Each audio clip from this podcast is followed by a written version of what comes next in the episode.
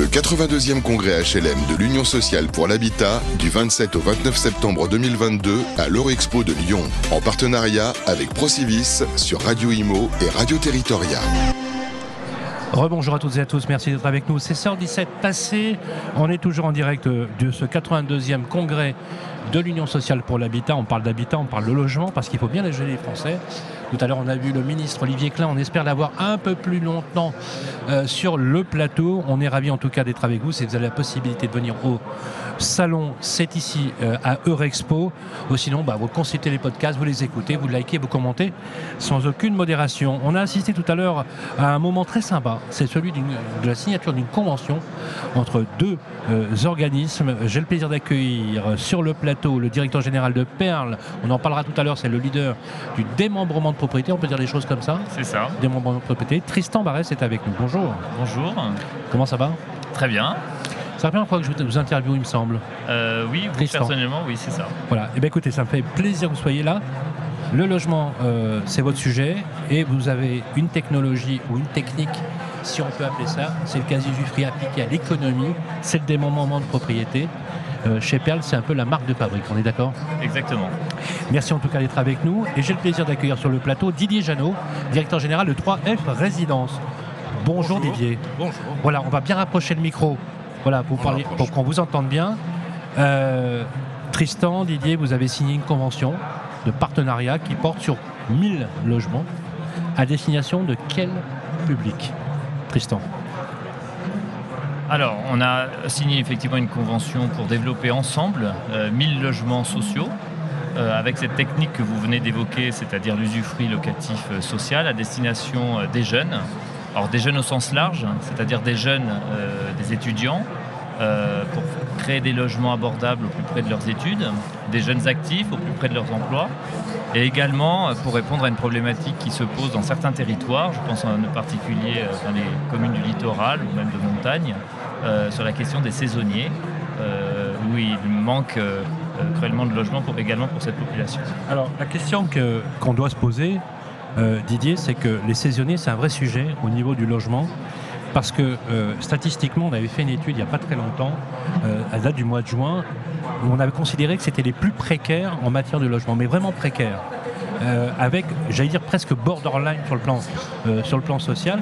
je suis ravi que vous ayez pris cette, mesure parce que, vu la dimension de, cette convention, on voit bien que chez vous, ça représente un vrai sujet.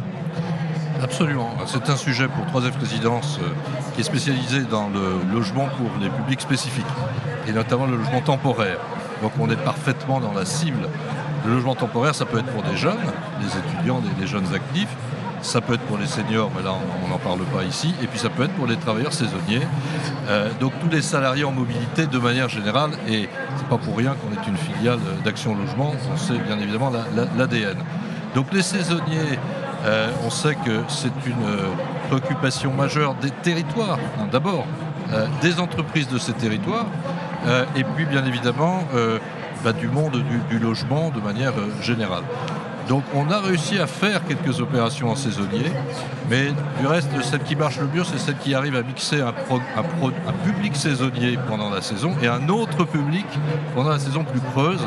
Et ça nous est arrivé justement de mixer des étudiants qui sont là de septembre à mars, parce que les étudiants maintenant c'est souvent par semestre que ça se passe, et entre mars et septembre, les saisonniers arrivent, ça ça marche très bien, les résidences sont remplies parfaitement euh, tout au long de l'année, parce que c'est ça le, défi de l'équilibre économique d'une Alors sur les résidences euh, gérées, alors merci d'avoir fait cette transition, parce que dans notre étude, le deuxième public le plus exposé sont les étudiants. Ça va à tel point, mais ça vous le saviez déjà Didier, ça va à tel point qu'on a des étudiants des dizaines de milliers d'étudiants qui changent de projet pédagogique parce qu'ils n'arriveront pas à se loger dans les villes en concernées. On a fait une étude par exemple sur La Rochelle, c'est une catastrophe annoncée.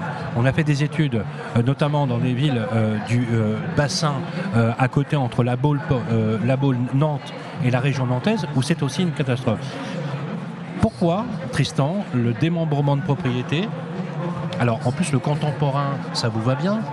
Parce qu'avec le bal réel et solidaire, avec les techniques qui séparent le foncier du bâti, on croirait que le démembrement de propriété s'inscrit comme un mode complémentaire comme un outil très efficace pour permettre une plus grande fluidité d'accès au logement. On va parler de, du résidentiel. Rappelez-nous, s'il vous plaît, en quelques mots, en quoi Père d'abord a été pionnier, il faut le dire, avec Alain Laurier qui était le père fondateur euh, de cette entreprise, euh, que ce type de, de, technologie, encore une fois j'emploie à dessin euh, de technique, permet une meilleure fluidité. Alors effectivement, Perle, qui est une filiale de, Nexity, euh, concrètement achète des logements, soit des logements neufs, soit des logements dans l'existant, mais on peut aussi acheter des logements à réhabiliter, c'est-à-dire des immeubles avec des réhabilitations lourdes ou même des immeubles de bureaux à transformer en logements. Et une fois que ces logements sont achetés, euh, nous les transformons en logement social en séparant la nue propriété, c'est-à-dire en gros les murs du logement, de l'usage qui lui est confié à un bailleur, en l'occurrence ici à 3F Résidence. Donc la nue propriété est vendue à des investisseurs ces investisseurs sont des investisseurs personnes physiques ou des investisseurs institutionnels qui en quelque sorte achètent la nue propriété et apportent des fonds propres privés dans l'opération. La contrepartie, avec une décote importante, puisque la décote est de l'ordre de 30 à 40% par rapport à la valeur euh, du logement sur le, marché. Et la contrepartie de cette décote, c'est que pendant une durée minimale de 15 ans, et ça c'est la loi qui l'impose, c'est 15 ans minimum, on ne peut pas aller en deçà, euh, pendant un minimum de 15 ans, le logement, l'usage du logement, l'usufruit pour être exact, est confié donc euh, au bailleur social qui le gère comme n'importe quel logement social de son parc, en l'occurrence ici pour les jeunes. Euh, et ça pendant toute la durée. C'est du logement qui est comptabilisé au titre de la loi SRU. Pendant toute la durée du démembrement majoré de 5 ans, donc un démembrement de 17 ans, c'est compté au titre de la loi SRU pendant 22 ans. L'investisseur, lui, ne touche pas les loyers pendant toute cette durée, mais il ne paye pas non plus les charges il retrouve la pleine propriété de son logement à la fin du usufruit, c'est-à-dire au bout des 15-17 ans par exemple. Ça s'appelle le débouclage. Et Perle, non seulement vous avez dit le, et le, créateur, et le leader, mais aussi le créateur de ce dispositif. Et donc aujourd'hui, nous débouclons des opérations qui ont été financées il y a 15 ou 20 ans.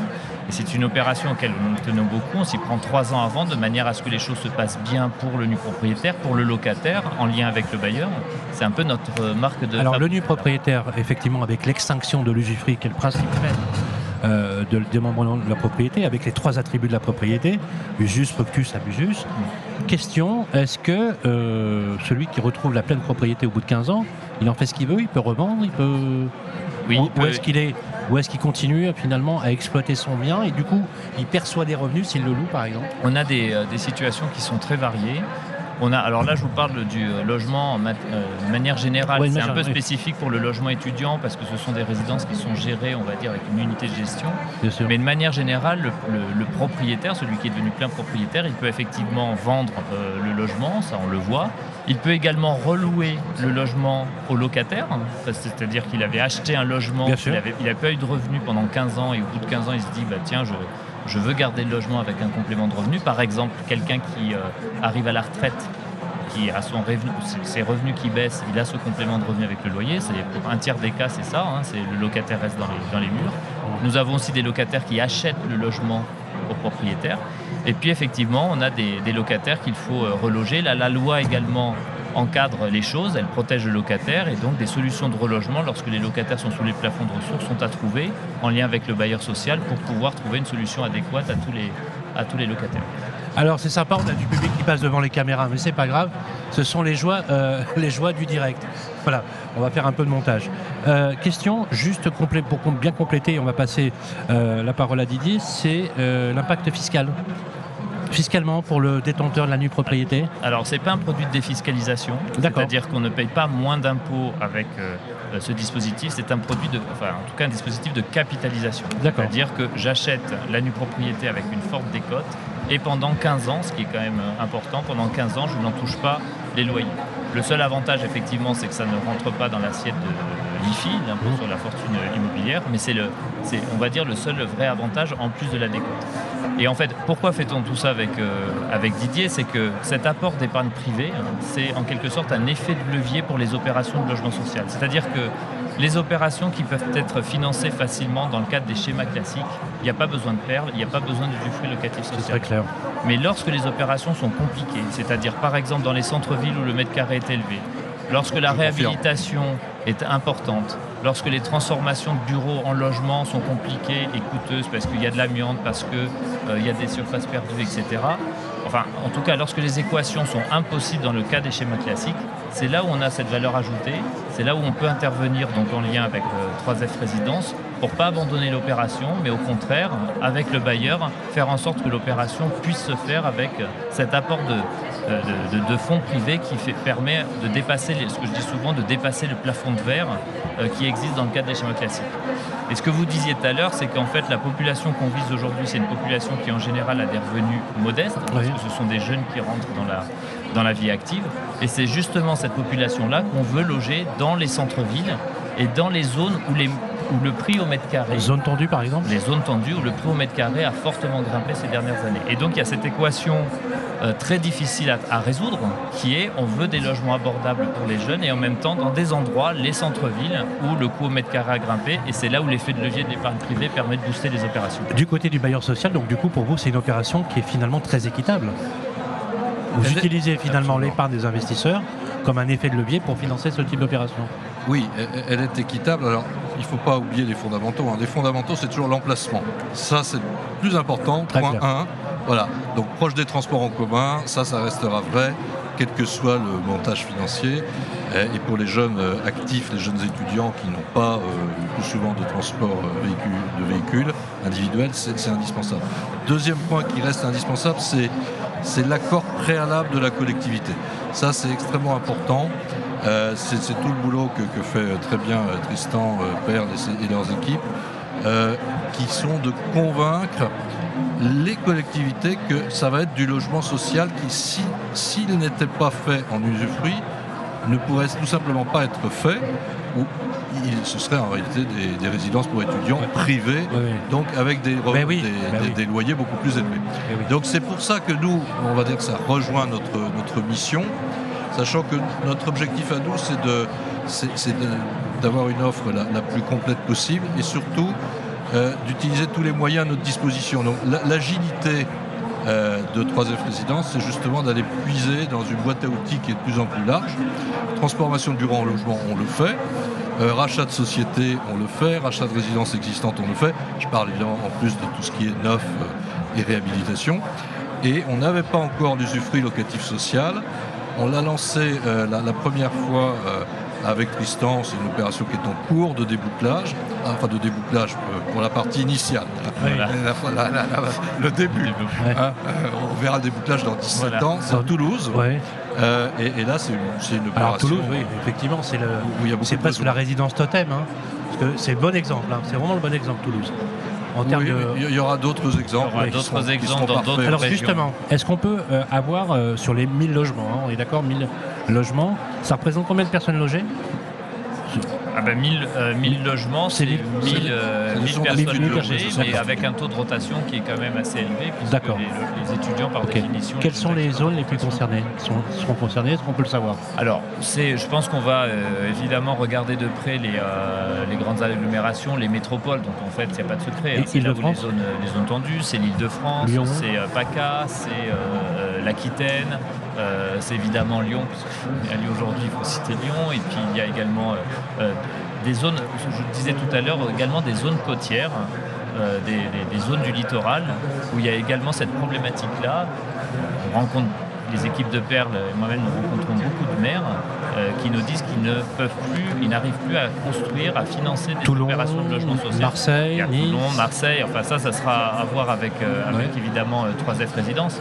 Euh, mais on peut aller à la fois dans des villes euh, effectivement dites euh, tendues, de zones tendues, mais il ne faut pas s'interdire aussi d'aller également dans des villes moyennes. Alors évidemment, il faut bien qu'elles soient connectées avec un centre universitaire si c'est les étudiants ou si effectivement qu'il y a la question de l'emploi, parce qu'il y a également des maires qui ont des difficultés à réhabiliter leur centre-ville avec des équations financières importantes, difficiles à résoudre. Et il y a aussi un enjeu de réintroduire des, des jeunes actifs ah dans ces, dans, en, de ville. Et ça, il faut pas. Il n'y a pas que le neuf, il y a aussi la réhabilitation. Et il faut aussi regarder un peu cette diversité de cette diversité. Tristan, est-ce qu'on est, d'accord qu'on peut faire du démembrement, qu'on soit sur, du, sur de l'ancien ou sur du neuf? On est d'accord Exactement, on peut faire dans l'ancien comme dans le neuf. la, technique en elle-même est la même euh, sur. Euh, parce que vous avez, vous avez dit un mot important, c'est la réhabilitation. de, travailler le bâti sur lui-même pour libérer effectivement euh, à la fois du foncier, parce qu'on est tous d'accord, Didier, que le foncier, bah, il est rare, qu'on est soumis aujourd'hui à un zéro artificialisation nette, même si zéro, ça ne veut pas dire zéro construction. Hein. On entend le fait de densification, euh, de plus de verticalité, mais aussi plus de nature. Euh, je trouve ça remarquable que vous attaquiez effectivement à ces populations pour leur trouver des solutions euh, je parle des saisonniers, des, personnes qui arrivent dans la vie active euh, pour les premiers euh, appartements. Est-ce que le fait d'exploiter des résidences gérées, il n'y a pas finalement dans la nouvelle urbanité, dans cette urbanité dont on rêve, d'ailleurs, le mot urbanité a été employé pour la première fois au niveau des médias, c'est Alain Dinin qui en a parlé dans des premières interviews. est-ce qu'il n'y a pas finalement quelque chose qui devrait se développer? Et la question que je voulais vous poser, c'est est-ce que les élus, que vous connaissez bien, hein, euh, et d'ailleurs vous êtes gouverné aussi indirectement par des élus, euh, ont pris conscience ce type de résidence est nécessaire dans un équilibre urbain pour la mixité sociale, vous l'avez rappelé d'ailleurs tout à l'heure, pour effectivement réintroduire de la jeunesse en ville, par exemple, redorer et revitaliser les centres-villes à l'appui de techniques qui permettent d'avoir des leviers de financement, parce qu'il faut être très clair, si vous existez Perle, c'est parce que vous avez trouvé un levier de financement permettant à des collectivités locales et des opérateurs publics de pouvoir euh, donner plus d'accès au logement. On est très clair là-dessus. Oui, il y a toujours un, effort de pédagogie important, mais, je pense que la pédagogie n'est pas très compliquée dans, ce cas-là, parce que c'est la, la, vitalité des territoires qui, est en jeu. C'est vraiment l'attractivité des territoires, et vous le disiez tout à l'heure, un, étudiant ou un jeune qui n'arrive pas à se loger ne va pas prendre l'emploi, et on, a des, exemples dans des zones euh, qui, qui peuvent être des micro-zones mais qui sont excessivement tendus, euh, avec des industries par exemple qui ont besoin de, travailleurs qualifiés. Euh, donc vous voyez, euh, ça, s'applique dans, plusieurs cas de figure. Et, la particularité là, de nos, nos résidents, ce sont des résidents avec des contrats de durée assez courte. Combien en moyenne? 18 mois en moyenne. Ce qui fait que le débouclage de l'opération dont on parle tout à l'heure, on parlait tout à l'heure, au bout de 15 ans au bout de 17 ans, 18 ans, se fait naturellement. Beaucoup plus naturellement, on va dire, que, dans du logement familial, où, là, il faut retrouver un relogement dans un rayon de 5 km, etc. Donc moi, je suis très confiant. J'ai pas, pour l'instant, on, lance euh, avec Tristan. On, est sur quelle durée Le périmètre de ces 1000 logements? C'est sur Tristan, Didier, combien de temps?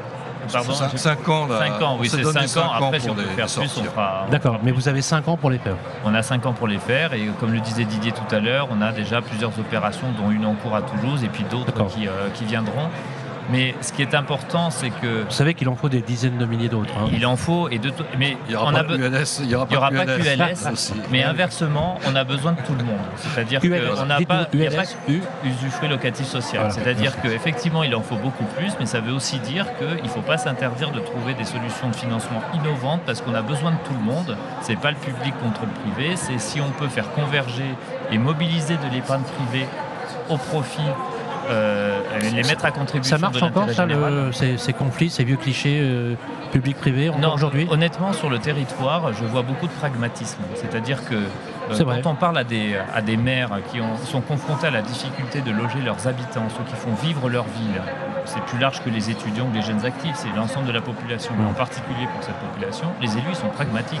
C'est-à-dire que s'ils voient que leurs opérateurs n'arrivent pas à réaliser et à boucler le financement de ces opérations, ils sont ouverts à ces voies de financement parce que euh, ce qu'on n'a pas dit tout à l'heure, c'est que nous ne demandons aucun, financement de la part de la collectivité territoriale. C'est-à-dire que le du coup, vous avez, il est autoportant. Vous avez euh, une plus grande facilité à les convaincre finalement du coup, On a, les élus il faut d'abord de la pédagogie parce que mmh. ce n'est pas un dispositif, il faut le reconnaître, qui est très connu. C'est aussi le travail de père mmh. euh, de, faire de la pédagogie, mais toujours en partant du besoin des territoires. Parce que le territoire, il a des besoins et euh, la collectivité territoriale sera intéressée pour développer de l'usufruit locatif social si elle y voit son intérêt et si on répond spécifiquement à ses besoins ou s'il y a des contreparties. C'est la raison, la raison pour laquelle notre action, elle se porte auprès des bailleurs sociaux, évidemment, et on est très heureux d'avoir ce partenariat avec 3F euh, Résidence sur les logements, euh, les logements pour jeunes.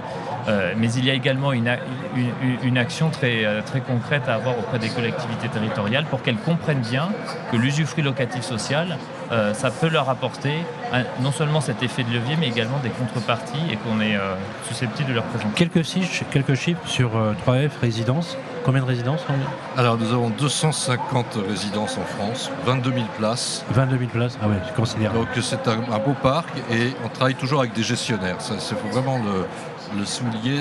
Nos, partenaires naturels, ce sont des gestionnaires. C'est clair. Des gestionnaires qui sont spécialisés dans... on l'a dit tout à l'heure, le foncier est rare et cher. Quand vous entendez euh, justement cette, cette technique du bail réel solidaire, euh, du coup, vous dites euh, oui, on avait raison depuis le début. Oui, alors c'est pas tout à fait la même chose parce par, que... non, par analogie, le, fait de séparer le foncier du bâti, mhm. est-ce que quelque part, dans l'idée, on voit, on voit bien, parce que c'était pas évident au début de parler de démembrement de propriété dans le développement, on voit bien qu'aujourd'hui, ça commence à bien s'installer. Quelque part, est-ce que vous sentez, vous, Tristan, globalement, pour le logement, que votre technique, finalement, devient, à l'instar de ce des choix que vous avez fait, Didier, avec trois présidences, une vraie solution d'effet de levier. Parce que là, on parle de logement géré, on parle de résidence gérée, mais on pourrait utiliser votre technologie, votre technique sur le logement tout court, aider des bailleurs sociaux, effectivement, à aller vers, ça. Est-ce que l'usufruit locatif social peut devenir véritablement en soi un outil complémentaire ah ben, ça, ça l'est déjà. Euh, on peut amplifier effectivement le, phénomène parce que l'épargne privée est abondante et qu'il euh, suffit juste de faire le pont entre l'intérêt des collectivités territoriales pardon, et l'intérêt public de manière générale et ces fonds privés qui sont disponibles. Et à ma connaissance, c'est euh, le seul outil qui permet de mobiliser aussi massivement de l'épargne privée pardon, au, profit du, au profit du logement social. Donc le potentiel, encore une fois, il est énorme. Et euh, il y a qu'à développer maintenant avec, euh, en lien avec les collectivités territoriales. C'est très clair. Merci beaucoup. oui, et avec un équilibre économique quand même qui doit, qui doit on doit être extrêmement vigilant sur l'équilibre économique.